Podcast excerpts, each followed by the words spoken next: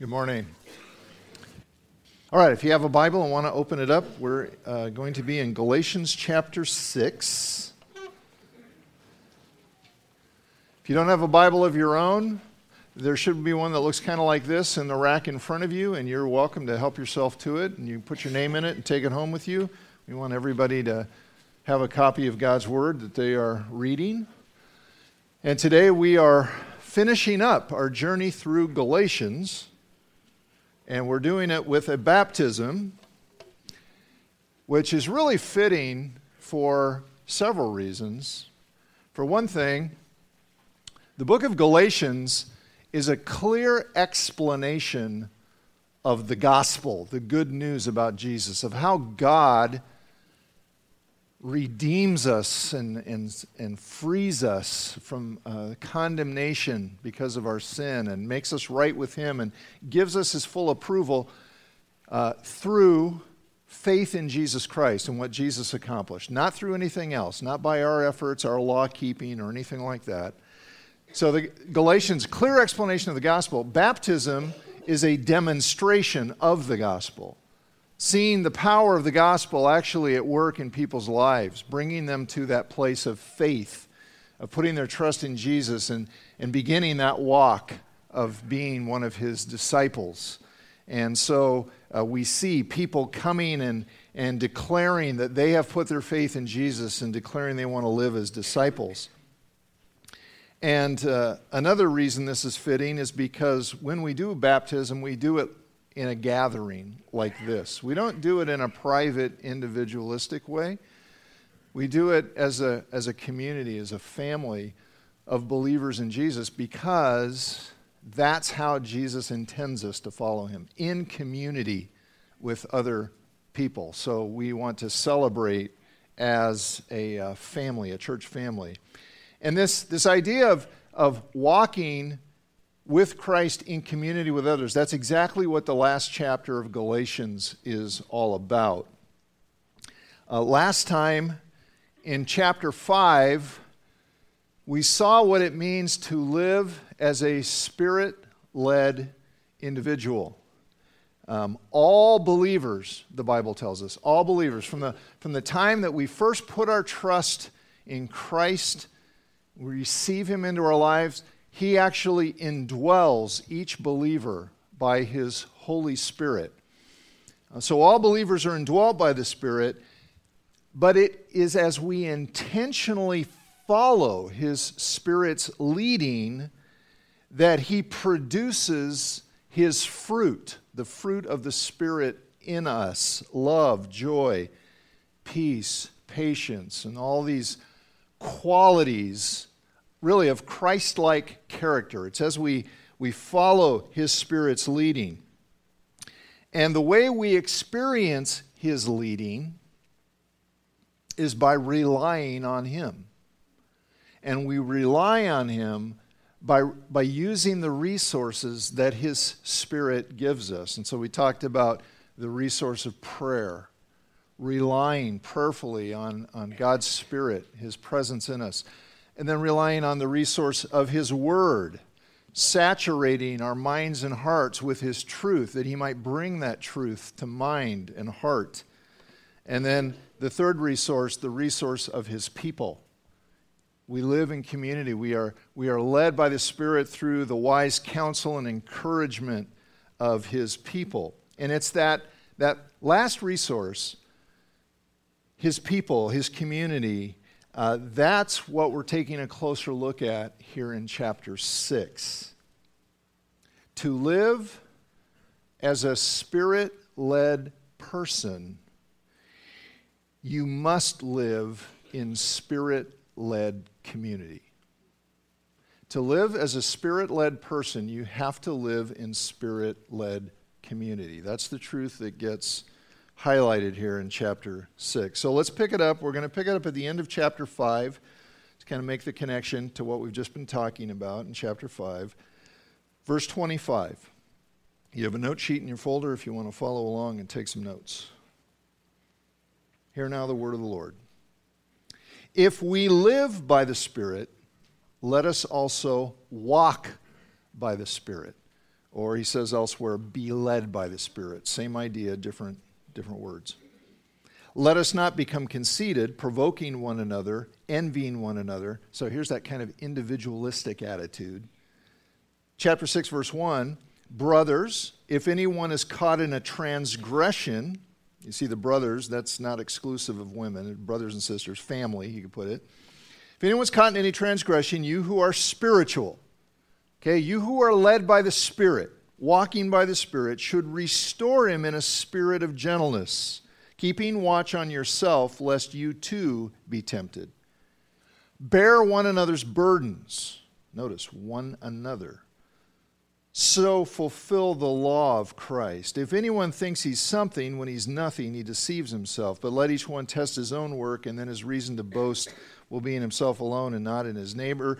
And this is talking about avoiding that comparative. We're not, we're not comparing ourselves to one another, for each will have to bear his own load. One who is taught the word must share all good things with the one who teaches. Do not be deceived. God is not mocked. For whatever one sows, that will he also reap. For the one who sows to his own flesh, his own sin nature, the self directed self, if you sow to that, you will from the flesh reap corruption. But the one who sows to the Spirit will from the Spirit reap eternal life. And let us not grow weary of doing good for in due season we will reap if we do not give up. So then, as we have opportunity, let us do good to everyone, and especially to those who are of the household of faith, the community of believers in Jesus. So you can see here, he's moved right from being led by the Spirit, walking by the Spirit, he moves right into this, this idea of walking together and, and being connected in community, spirit led community. What does spirit led community look like? Well, here's how I'm going to sum it up Spirit led community looks like believers in Jesus genuinely helping each other live a life that honors Him. Spirit led community, believers in Jesus, genuinely helping each other live a life that honors Him. In verse 2, Paul refers to fulfilling the law of Christ. And almost certainly here he's thinking of that command Jesus gave in John chapter 13 when he said, A new commandment I give to you, that you love one another. Just as I have loved you, you are also to love one another.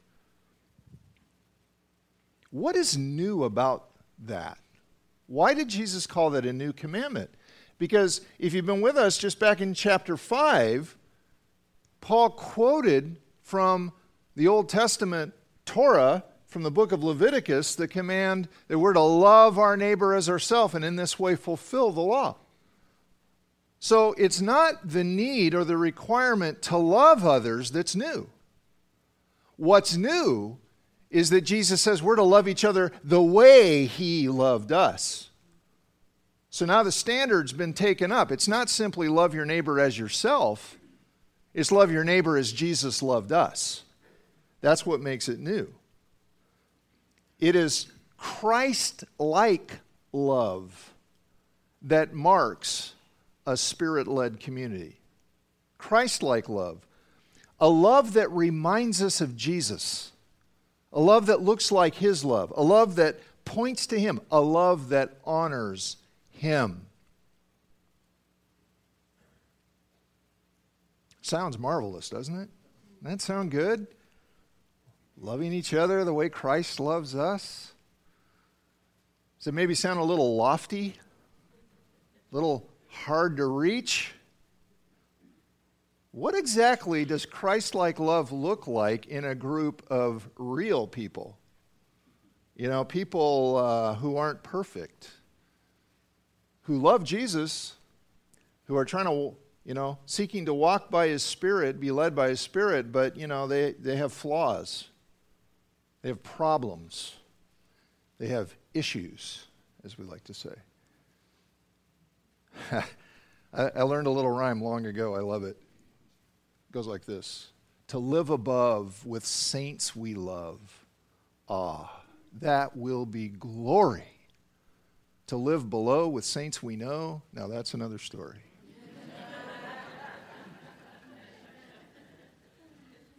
What's it look like to have a spirit led community of real people? What does Christ like love look like in real people with real problems? Well, as I read these things, so I read these things that, that Christ like love, spirit led love, what it looks like, the word that comes to mind is the word help.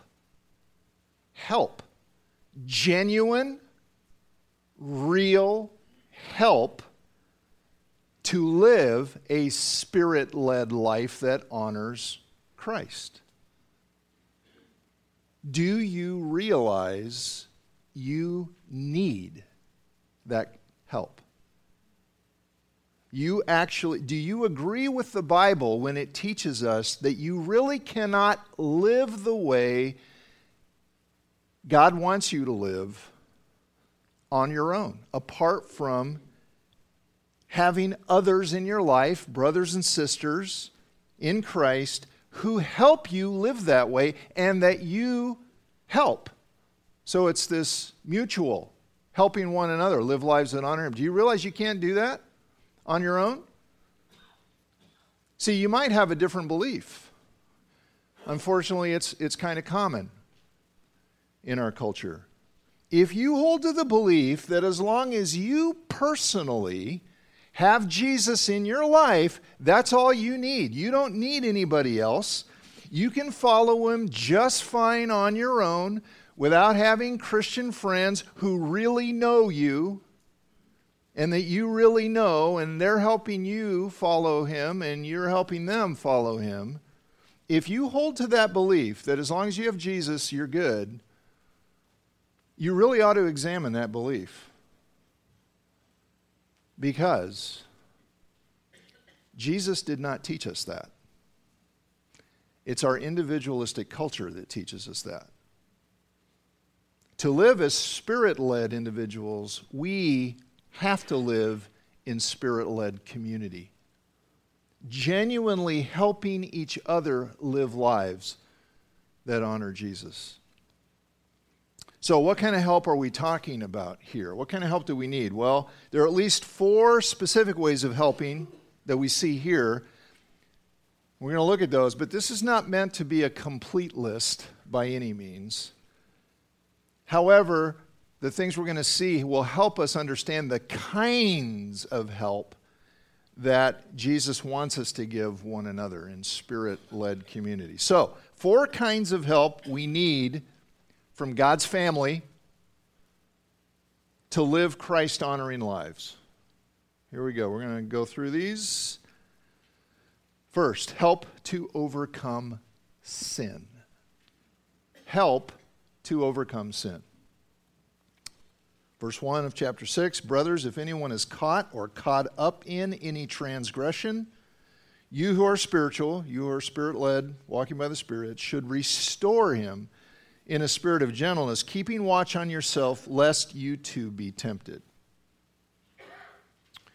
Well, Paul just goes deep right away, doesn't he? and that tells us if you want to live in spirit led community, you can't be okay with staying superficial.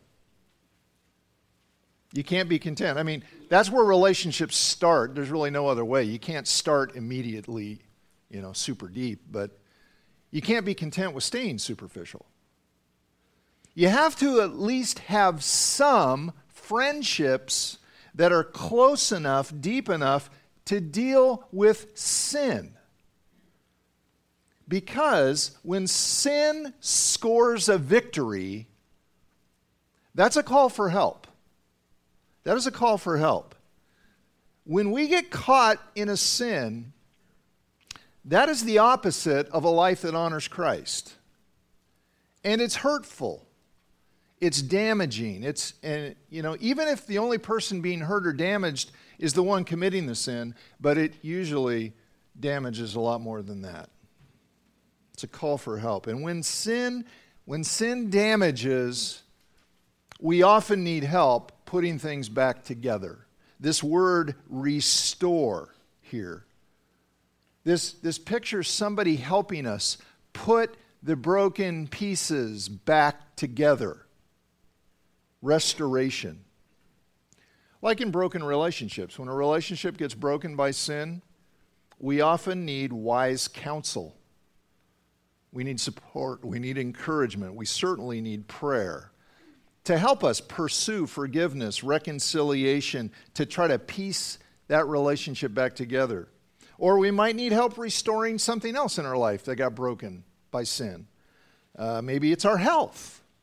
Maybe our finances. Maybe, you know, our job. Something. Something that sin has messed up and we need help getting it put back together.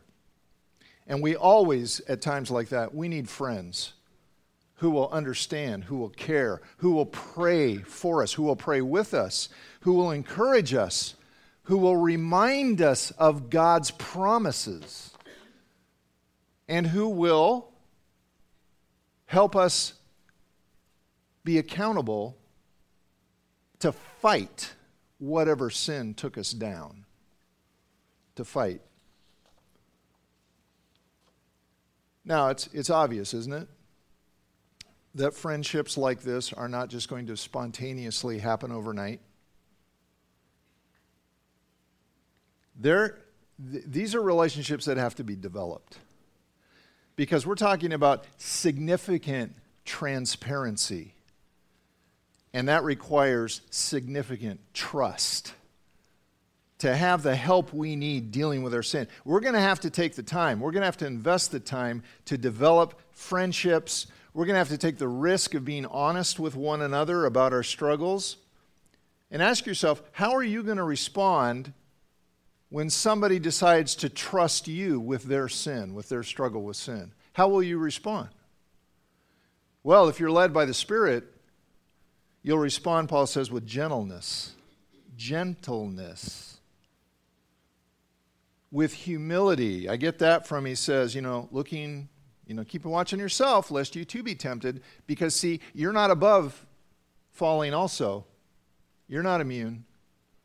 There's no room for an attitude of superiority here. You know, looking at the person saying, What is wrong with you? I can't believe you did that. No, no harshness, gentle, careful, truthful help to overcome the sin. See, that's the goal. Don't make the mistake of confusing restoring with tolerating. It's not the same thing. The goal of restoring is not to, you know, and, and being gentle about it. The goal there is not to tolerate the sin or to minimize the sin, it's to defeat it. Defeat it. And we're not going to have this kind of friendship with everybody. That's just not even possible. But we must have it with someone or several someones men with men, women with women, developing these kinds of friendships so that we can fight sin in our lives together. When a, when a community is spirit led, when a community is spirit led, people are pursuing these kinds of friendships. And I can't say it too strongly. You have to pursue these, you have to go after it. It's, not like when we were, you know, in, in elementary school or, you know, kids on the neighborhood where it just, friendships just happen. We get older, it, it doesn't work that way. You got to pursue it. So you got to get, you know, you got to go after it. And here's the thing if you wait until you need these kinds of friendships, it's too late. So you got to you got to work at it, and it is work. It is work. And what Tyler said about small groups, you know, if, if you're not in a small group, uh, seriously consider it. Write small group on your um, Connect card. Anyway, these relationships have to be pursued. So, help to overcome sin. Second kind of help, help to bear burdens. Help to bear burdens. Verse 2 Bear one another's burdens and so fulfill the law of Christ. Now, I want you to notice something really huge here. Notice the assumption behind this. This assumes that believer, genuine believers in Jesus who are filled with the Spirit, led by the Spirit, walking by the Spirit, however you want to say it, living the way God wants them to live in dependence upon Him, this assumes that spirit led Christians will sometimes have big problems. That they are sometimes going to experience burdens so heavy that they need help carrying those burdens. You have to know this. You have to know this. Otherwise, when it happens to you, you're probably going to wonder what in the world you did wrong, why God is mad at you, or how you somehow missed his leading. It doesn't necessarily mean any of those things. It might, but it doesn't have to mean that. Why not? Because until Jesus returns as he promised, until he does what Philippians tells us, where he's going to transform our lowly bodies subject to disease and death and aches and pains, until he transforms our lowly bodies to be like his glorious body, until he returns and rids this world of sin and suffering, until he returns and rights every wrong. Life includes very difficult things, and spirit led Christians are not exempt we're not exempt. Christians, spirit led Christians, have loved ones who die. If you haven't experienced that yet, you will. Christians get serious diseases. Christians get mental illnesses. Christians lose their jobs and struggle to find new ones. Christians experience relationships so badly broken there seems to be no way to fix them. And when a situation comes into your life that just feels so heavy, you feel like you're just being crushed. All the life, the joy, you just it feels like it's just being squeezed out of you. At times like that, you need brothers and sisters in Christ to come alongside and help you shoulder, carry that burden. You need that help. Okay, well, if it's not you, if it's someone else in the community, how do you help them carry that burden? You know, I've had conversations over the years where people, you know, something very difficult will happen to someone, and other people are saying, "Yeah, I just I feel so awkward. I don't I don't know what to say. What do I say?" I've learned over the years that the most important thing, the greatest need, especially at first, is not necessarily to say anything. The important thing is to be there, to show up, to let them know that you're going to walk with them through this. There comes a time for speaking truth, but when a crisis first happens, especially, usually the best thing to say at first is very little. Might just be, I'm so sorry. There are no words. Pray. Weep with those who weep. Help with practical things. You know, meals, cleaning the house, mowing the lawn, childcare, all those practical things that feel completely overwhelming when you're in a really tough situation. Be the body of Christ for someone who feels like he's not even there. He is there, and they will help him feel he's there through you. See 1 John 4:12, no one has ever seen God, but if we love one another, God abides in us and his love is perfected in us. The gift of your presence. Help to bear burdens. Number three, third kind of help, help to live responsibly. so this point balances the previous one. Verse 5 says, For each will have to bear his own load. And when you first read this in context, you go, wait a minute. He just said, bear one another's burdens, help carry other burdens. Now he's saying you got to bear your own load. What's up with that? Okay. This load is talking about those responsibilities we all have that we're expected to carry as a responsible person and not expect others to carry for us. So you can picture it like this. Okay, so let's look at this picture here of a. Okay, so you see that? Nice backpack. It fits. He can carry that. He needs to carry that. That's his, those are his responsibilities that God's given him. Okay, then you get this.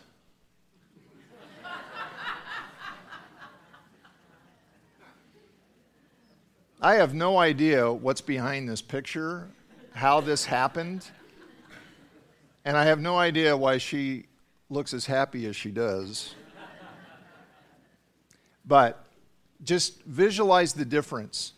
The responsibilities that you're responsible to carry versus the crushing burdens that you need help carrying. Okay? If the first guy, you know, as soon as he puts it on, starts whining about, you know, oh, I can't carry this, and, you know, tries to get somebody else to carry it for him, well, that's irresponsible. So let's just, a couple of, an example. You know, it's one thing to lack food and shelter for reasons beyond your control. But it's quite another thing, you know, and at times like that, that's when the spirit led community needs to come together and help you carry the load. But it's quite another thing to lack food and shelter because you keep making irresponsible choices, like not going to work, or doing your job so poorly you get fired, or you're spending your money, you're wasting your money on things you don't need. Look at 2 Thessalonians 3:10. Look at this command. Uh, For even when we were with you, Paul says, we would give you this command if anyone is not willing to work, let him not eat. Wow, that's harsh. No, actually, it's not. It's loving. Don't keep feeding someone to perpetuate irresponsibility when they could work and they just refuse. Notice, it's unwilling to work, not unable to work. There's a big difference. Unable, well, then you, we need to help, shoulder the burden. Unwilling, people need a spirit led kick in the pants. so, in spirit led community, your Christian friends will help you bear your burdens when you're overwhelmed, and they will lovingly confront you when you're being irresponsible. That's the kind of help we need. And then, fourth, we need help to do good. Verse 10 So then, as we have opportunities, let us do good to everyone, and especially to those who are of the household of faith. well, who needs help to do good? You do. I do. We all do. Why? Because according to verse 9, it's possible to grow weary of doing good and feel like giving up. If you're a parent, have you ever had those toddlers that make you feel weary of doing good? Or some other way that you're doing good and it just, this is getting, I'm tired. I feel like giving up. Well, no. Hebrews 10:24 tells us, "Let us consider how we may spur. You know what a spur is, right? Spur one another on toward love and good deeds. Love and good deeds. Let us not give up meeting together, as some are in the habit of doing.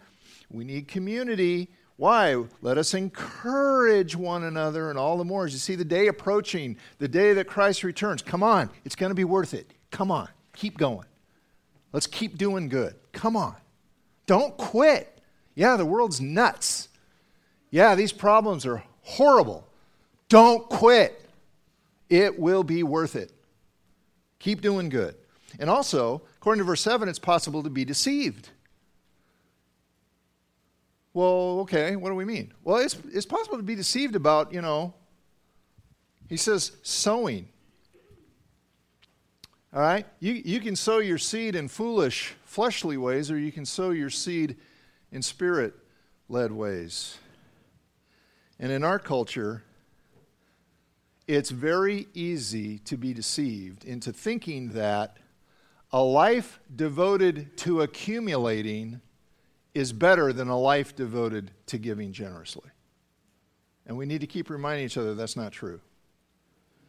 We need to be encouraged, we need to be challenged to keep doing good.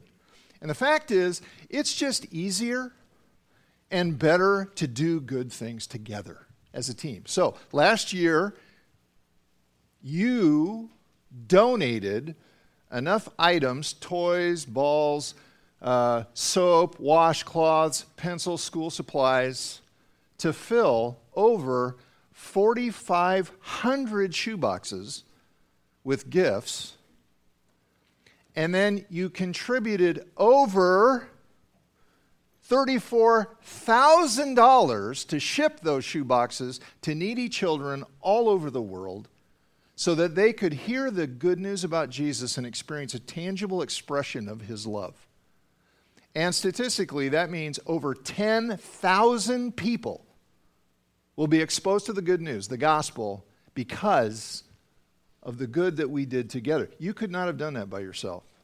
I can't do it by myself. But together, wow. So don't try to do it by yourself. That's nuts. Team up. Encourage one another. Pray together and do good together. It's the kind of help we need.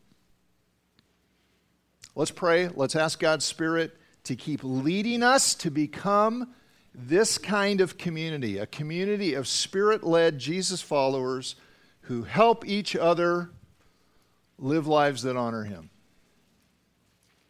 I'm going to pray, and I'm just going to tell you the culture you live in will press you to greater and greater individualism. Do it by yourself, keep to yourself.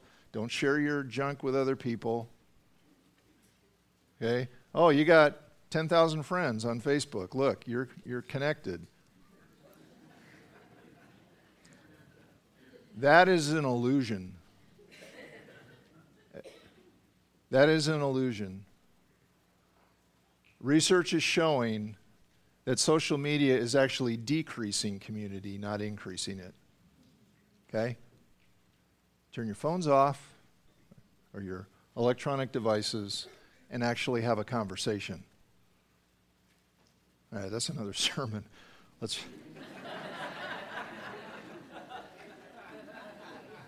Let's pray.